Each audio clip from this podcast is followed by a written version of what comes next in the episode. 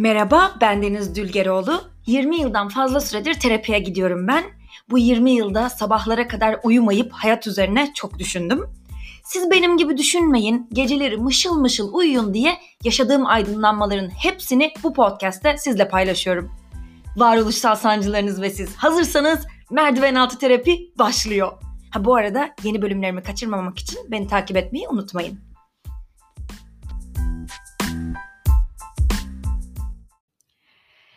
Merhaba, Merdiven Altı Terapi'nin 31. bölümüne hoş geldiniz. Siz şu an bu bölümü dinlerken hızlı akan insanlık tarihinin hangi yeni günündesiniz bilmiyorum ama benim için tarih 8 Mart 2021 yani Dünya Emekçi Kadınlar Günü. Ee, sizin de bildiğiniz üzere her sene aynı tarihte kutlanan bir Dünya Erkekler Günü yok. Ee, çünkü yaşadığımız gezegende insan denen canlı zaten fabrika çıkış ayarlarında erkek olarak hayal ediliyor. Yani insanın normali erkek zaten. Ama eğer bir insan kadın ise o zaman bunu özellikle belirtiyoruz bu kadın diye. Yani şöyle örneklendireyim. Mühendisler erkek oluyor mesela. Dolayısıyla erkek mühendis diye bir laf yok. Ama eğer bir mühendis kadın ise ona kadın mühendis diyoruz. Çünkü bir mühendisin kadın olması anormaldir. Şaşılacak bir şeydir. bir kere en basitinden e, bir kadın cinayetine kurban gidip ölmemiş ve mühendis olacak yaşa kadar sağ kalmış demektir bu insan. Sonra bir Orta Doğu ülkesinde kadın cinsiyetine rağmen üniversiteye gidecek kadar şanslı olmuş, mühendislik okumuş demektir. Ee, evli ise eşi çalışmasına karışmamış demektir. Çocuğu varsa anneliği ve kariyerini bir arada yürütmeyi başarmış demektir. Bu kadar ihtimalin bir arada gerçekleşmesi nadir bir durum olduğundan da mühendislerin e, erkek olması normal kabul eder. Kadın olduklarında da bu istisnai bir durum olduğu için kadın diye belirtiriz. Yani doktorlar, yönetmenler, yazarlar, yöneticiler ve daha birçok prestijli e, meslek için böyle bu. Hadi meslekleri geçtim. Varlığımızı en basitçe tanımlayan insan için bile böyle. İnsanoğlu diyoruz. Bu insan denen canlı sanki hep bir penis ile geliyormuş gibi değil mi dünyaya? İnsanoğulları tarih yazıyor. İşte bilim adamları yeni icatlar yapıyor. İş adamları büyük şirketler kuruyor. Sözünün eri olunuyor. Adam gibi davranılıyor. Adam akıllı konuşuluyor. Yani camide bile erkekler göğüslerini gere gere meydanı doldururken kadınlar arkaya saklanıyor. Sanki misafir geldiğinde böyle hani kapı arkasına sokuşturulan paspaslar temizlik kovaları gibi. Ben tarih dersinde erkeklerin savaşıp şehirler fethetmesinden, işte din dersinde erkeklerin vahiyler alıp dinler kurmasından, coğrafya dersinde erkeklerin gemilere binip yeni kıtalar keşfetmesinden, edebiyat dersinde erkeklerin kalem tutup kitap yazmasından nefret ettim. Hep nefret ettim. Ben kadınların ne yaptığını dinlemek istiyordum ama e, kadınlardan bahseden olmadı hiç. Daha da garibi neden kadınlardan hiç bahsetmediğimizi açıklayan da olmadı. Ki sahnedeki bütün karakterlerin erkek olması normal demekti bu.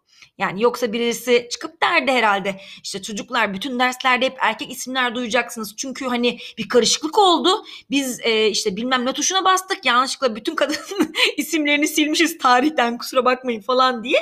Ya da işte ne bileyim bir hata sonucu şimdiye kadar hep erkeklere izin verilmiş hayatın her alanında kusura bakmayın çocuklar ama bundan sonrasında eşit olacak kadın ve erkek isimleri yani bunu düzelteceğiz biz hiç merak etmeyin falan denebilirdi ama denmedi. Yani her şeyi erkeklerin yapmasının normal olduğunu kabul etmemiz ve bu düşünceyi benimsememiz beklendi. Ben şahsen bunu yapamadım. Ee, çocukluktan başladı aslında benim bu isyanım.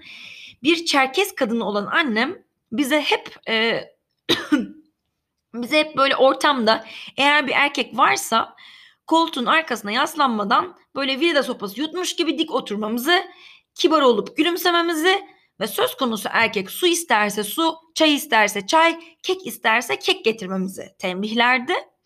Bu işte benim aklıma hiç yatmazdı. Yani bu erkek denen şahıs koltuğa rahat oturuyorsa ben niye oturmayayım ki? Sonra bu erkek denen şahsın eli ayağı tutuyorsa neden onun suyunu, çayını, yok efendim kekini ben getireyim ki?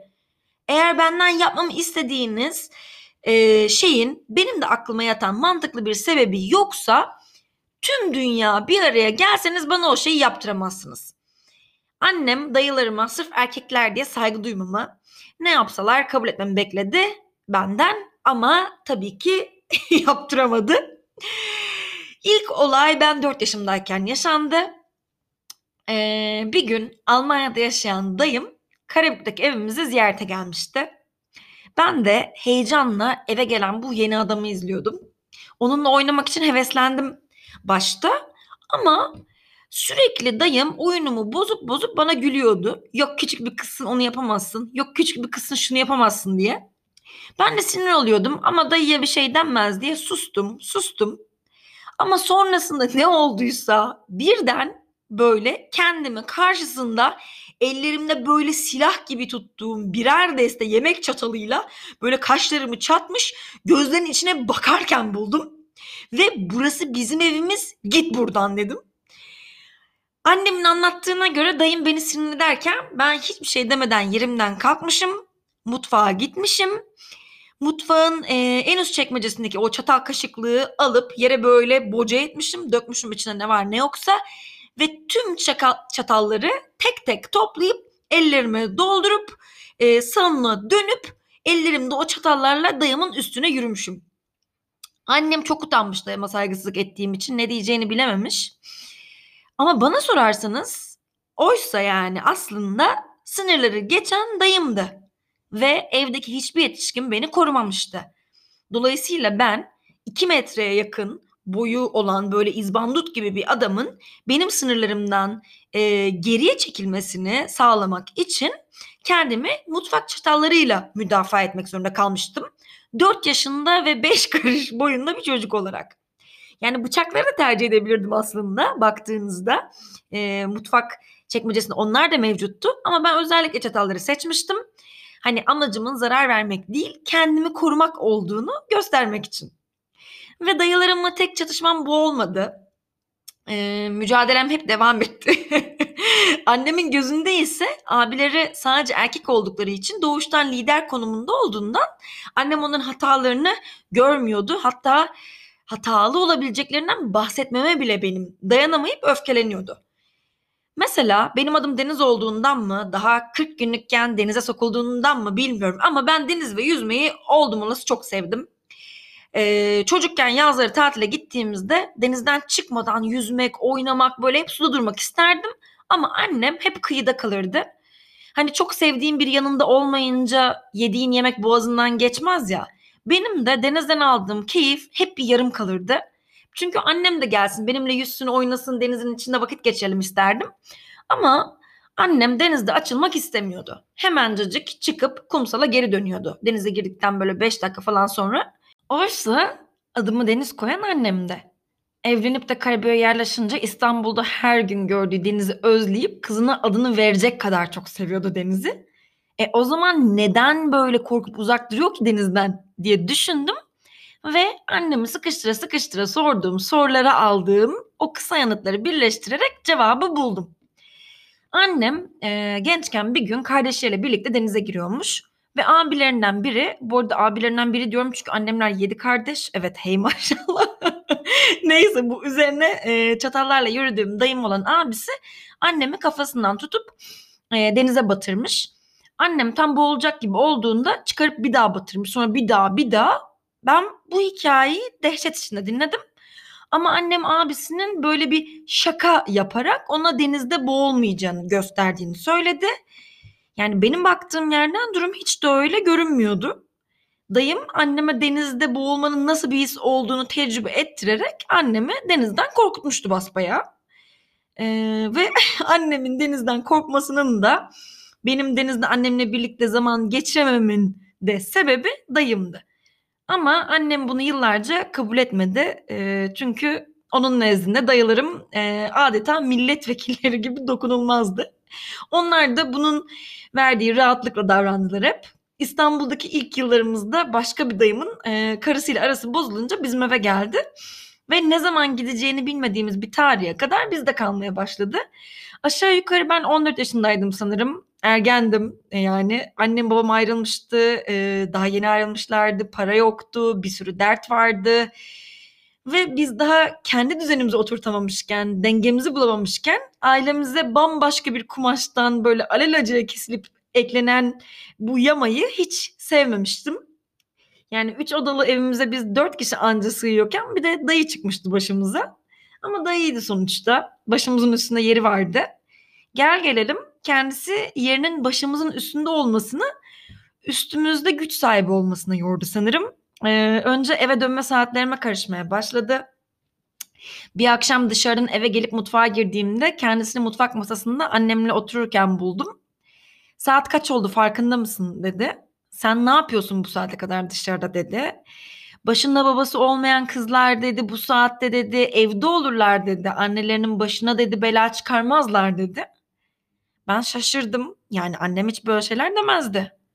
Ama baktım annemin sesi hiç çıkmıyor. Hatta biraz mahcup duruyor. Hani böyle benim adıma utanır gibi bir hal var susuşunda. Tatsızlık çıkmasını istemedim ben de. Ne itiraz ettim ne de başıma eğdim. Sadece sustum. Ama dayım susmadı. Bana karışmaya devam etti o günden sonra da. Ve annem susup geride durdukça dayım da üstüme üstüme geliyordu. Öyle denir miydi? Öyle oturulur muydu? Dışarıda o kadar durulur muydu? Büyüye cevap verilir miydi? Böyle düşman tarafından kuşatılmış bir kalenin içinde gibi hissediyordum kendimi ve düşman gitgide sınırlarımı zorluyordu.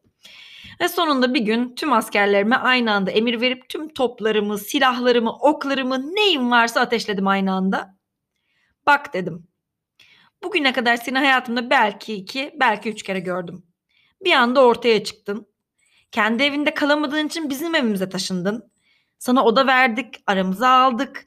Şimdi kendi evinden kovuldun diye gelip burada bizim hayatımıza karışarak erkek hissetmeye kalkma kendini.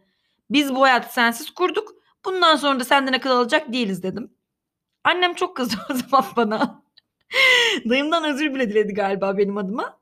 Ama e, ilginç bir şekilde babamdan boşanmasını takip eden yıllar içinde sadece kendi parasıyla üç çocuğunu tek başına büyütebilecek kadar güçlü bir kadın olduğunu keşfettiğinde yani bir diğer deyişle kadınların erkeklerden onay almadan da var olabileceğini gördüğünde annemin tüm bu olaylara bakışı değişti bence. Dayımın onu boğmaya kalkmasının denizden korkmasına sebep olduğunu itiraf etti. Diğer dayımın bizim evimizde kalıp da bizim düzenimize karışmasının saygısızlık olduğunu da söyledi. Yani annem artık onlardan korkmuyor. Korkmadığı için de onların kusursuz liderler değil, herkes gibi hatalı insanlar olduğunu görüyor. Ergenliğim boyunca kendimi yalnız hissetmiş olsam da en azından bugün annem karşımdaki erkeklere saldıranın ben olmadığımı, onlar bana saldırdığı için kendime müdafaa ettiğimi anlıyor. Ve erkeklerle mücadele dolu bu ortak geçmişimizden dolayı annem bana neden hayatında kimse yok, neden evlenmiyorsun demiyor. Bu Orta Doğu ülkesinde e, kadının erkekleri mutlu etmek için gönderilmiş dilsiz bir huri olmadığını anlayan erkek sayısının ne kadar az olduğunu çok iyi biliyor. Bana sen reklamcı olamazsın diyen, sen komik değilsin diyen, sen yazamazsın diyen, senin fiziğin bilmem kim kadar güzel değil diyen, sen erkek gibi giyiniyorsun diyen, sana verdiğim akıllar olmasa nasıl buralara gelecektin diyen, beni hep yetersiz bulan, bir mobil uygulamadan aldığı hizmeti beğenmeyip müşteri temsilcisine telefonda azar kayar gibi beni eleştiren erkekleri biliyor annem. Bu coğrafyada ne yazık ki birçok erkeğin kadının yanında bir yol arkadaşı değil, bileğinde bir pranga olduğunu biliyor yani. Ama sevgiye de inanıyor benim annem. İnanmaktan vazgeçmiyor. Muhtemelen bu yüzden ben de onun o akıl almaz şefkatiyle büyüttüğü bir kadın olarak insanların itip cezalandırdığınızda değil, onları dinlediğinizde, anlaşıldıklarını hissettirdiğinizde değişeceklerine inanıyorum. Bu yüzden belki birilerine ulaşır diye 3 sene önce bugün yazdığım bir yazıyı paylaşmak istiyorum sizinle. Tüm erkeklere. Kimse demedi ki kadınların erkeklerle aynı olduğunu. Ben hiçbir erkekle aynı değilim. Sakallarım çıkmıyor, pipim de yok. Her gün azimle spor yapsam da, ciğerlerimi yırtarcasına koşsam da antrenmansız bir erkek sadece anatomisi sayesinde üzerinde hiç çalışmadığı doğuştan güçlü bedeniyle beni geçebilir bir yarışta. Ama ben zaten yarışmıyorum sizinle. Babam küçük yaşta her yarışı kazanmam için eğitmişti beni. 5 yaşındayken okuma yazma öğrendiğim için anaokulundan alınıp ilkokula verildim. Ailemden ayrılmak istemediğim halde 10 yaşımdayken yatılı okula yollandım. Hep tiyatrocu olmanın hayalini kurarken para kazanayım diye diş hekimliğine gönderildim. Düz diş hekimliği beğenilmedi, uzmanlık yapıp herkese fark atmak gerekti. Kendimi yeterli hissetmek için rozet peşinde koştum yıllarca.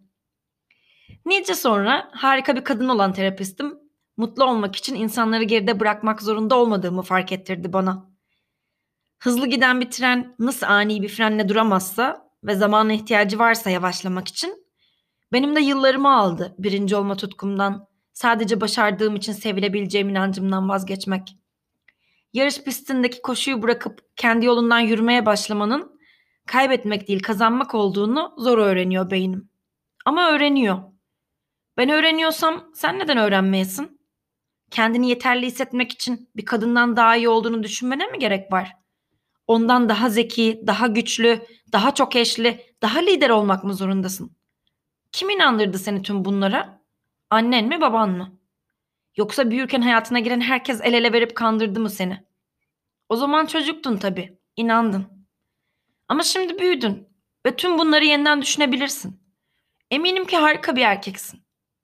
Ve bunu ispatlamak için kimseden daha iyi olmak zorunda değilsin. Kendine aynada uzun uzun, güzel güzel bak. Küçükken annenin yatak odasındaki tuvalet masasının aynasında baktığın gibi bak. Öyle yaparsan sen de kendini seversin. Ve kendini seversen biliyorum ki gün gelir beni de seversin. Böyle demişim erkekler için 3 sene önce. Şimdi dönelim kadınlara. Bir kadın için hayat zor. Orta Doğu'da bir kadın için daha da zor biliyorum. Ama kadın olmanın bambaşka bir gücü var. İçimizde bir şey büyütme yeteneğine, büyütüp doğurma, dünyaya getirme becerisine sahibiz. Bir insan olabilir bu. İçimizde filizlenip büyüyen bir kitap olabilir, bir şarkı, bir şiir, bir film olabilir. Tamam belki hani kaslarımız daha güçsüz, boylarımız daha kısa ama kimin umurunda? Sonuçta içimizde yepyeni şeyler üretmek, hayat verip dışarı çıkarmak bize özel. Kadının yaratıcılığı bambaşka bence. Tek bir kökten çıkıp tüm gezegeni saran hayat dolu bir sarmaşık gibi geliyor bana. Bu yüzden sizi kadın yapan renkli ruhunuzun ve tabii ki bedeninize kıymetini bilin ve güzel davranın lütfen. Sporunuzu ve mastürbasyonunuzu düzenli yapın. Her gün vitaminlerinizi ve doğum kontrol hapınızı almayı unutmayın. yani bir insan üretmeye niyetiniz yoksa tabii. Evet. Yavaş yavaş geliyoruz sona. Madem bence kadın olmak demek, içinde büyütmek, üretmek demek. O zaman fikir olsun, insan olsun, bir şeyler üretmenin, bir şeylere emek vermenin, bir şeyi hayata getirmenin muhteşem önemini kavramış, içindeki kadını keşfetmeye başarmış tüm insanların Dünya Emekçi Kadınlar Günü kutlu olsun diyorum ve bu bölümün de sonuna geliyorum. Bir sonraki bölümde görüşmek üzere. Güle güle.